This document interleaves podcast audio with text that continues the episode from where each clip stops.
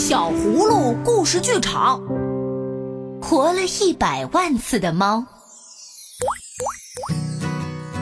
哇！凄惨的叫声吓了葫芦妹妹一跳，葫芦弟弟赶紧向窗外看去，原来是一只野猫不小心从高高的树上掉了下来。葫芦弟弟担心地问葫芦爷爷：“爷爷，爷爷。”猫从那么高的地方摔下来，会不会受伤啊？傻孩子，你看它不是好好的，还高傲的一扭一扭的走着。猫的爪子长着厚厚的肉垫儿，所以只要不是太高，猫都能保证自己不会受伤。啊，好厉害！猫是神仙吗？真羡慕。对呀。在西方传说，猫有九条命呢，还有一只猫活了一百万次。当然，这些都是传说。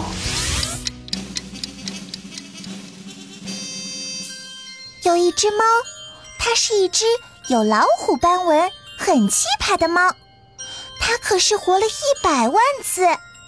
每一次死时，它的主人们都会很伤心。会大声的哭，然后猫就会再重新活一次。这次猫的主人是国王，国王很会打仗，他把猫放进一个特制的篮子里，带着它一起上战场。猫被飞来的乱箭射死了，国王在激烈的战场中抱着猫痛哭。他回到城堡，把猫埋在城堡的花园中。这次，猫是水手养的猫。你也知道，猫是不喜欢水的，在大海上是很危险的。结果，猫还真的一个不小心掉进了海里，淹死了。水手发现之后，赶快用网子把像条湿布的猫捞起来。水手把猫抱在怀里，放声大哭。猫。又活过来了，他发现自己在一个马戏团里。魔术师每天都把猫放进箱子里，然后拿锯子把箱子锯成两半。当他把毫发无伤的猫从箱子里取出来的时候，观众都高兴地拍手叫好。在表演的时候，魔术师一不小心，真的把猫切成了两半。魔术师的两只手各拎着半只的猫，放声大哭。魔术师把猫埋在马戏团小屋的后面，但是猫对死一点也不在乎。它很讨厌它的主人们，讨厌国王、水手、魔术师们。终于，在第一百万零一次的时候，猫成了一只野猫，它成了自己的主人。猫太喜欢自己了，它注意到一只漂亮的白猫，它非常喜欢白猫，在白猫面前，它总是说：“我是一只活过一百万次的猫，你肯定一次也没有活过吧？”无论它怎么说，白猫的回答总是：“哦。”有一次，猫走到白猫面前，咕噜咕噜的在空中连翻了三个跟头。说：“我曾经是马戏团的猫哦，是吗？我可是活了一百万次。呃，我可以待在你身边吗？好吧。”猫从此就一直待在白猫的身边了。猫和白猫结婚了，生了很多小猫，它们很快乐的生活在一起。小猫们长大了，纷纷离开了家。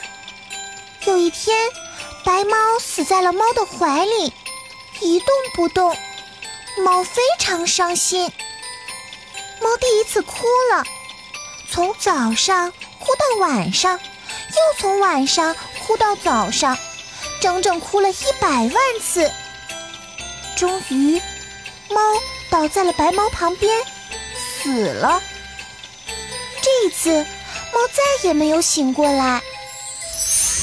对于这只虎斑猫来说，他的前一百万次生命没有喜欢过，更没有爱过，所以也就没有真正的活过。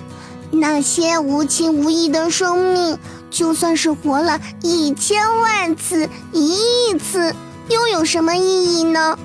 猫都是这个样子，更何况我们人呢？葫芦妹妹，你现在说话越来越有哲理了。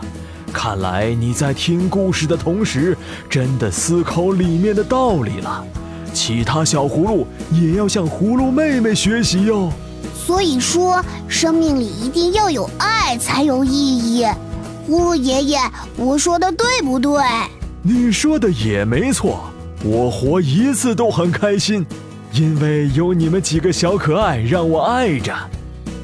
对了。在寒冷的冬天，这些野猫一定都饿坏了。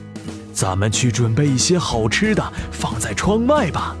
小葫芦们要记得有爱心。如果你喜欢小葫芦家族，如果你喜欢小葫芦家族，就快快搜索“一半童年小葫芦微享会”，收听收看更多故事吧。我在这里等你来哦。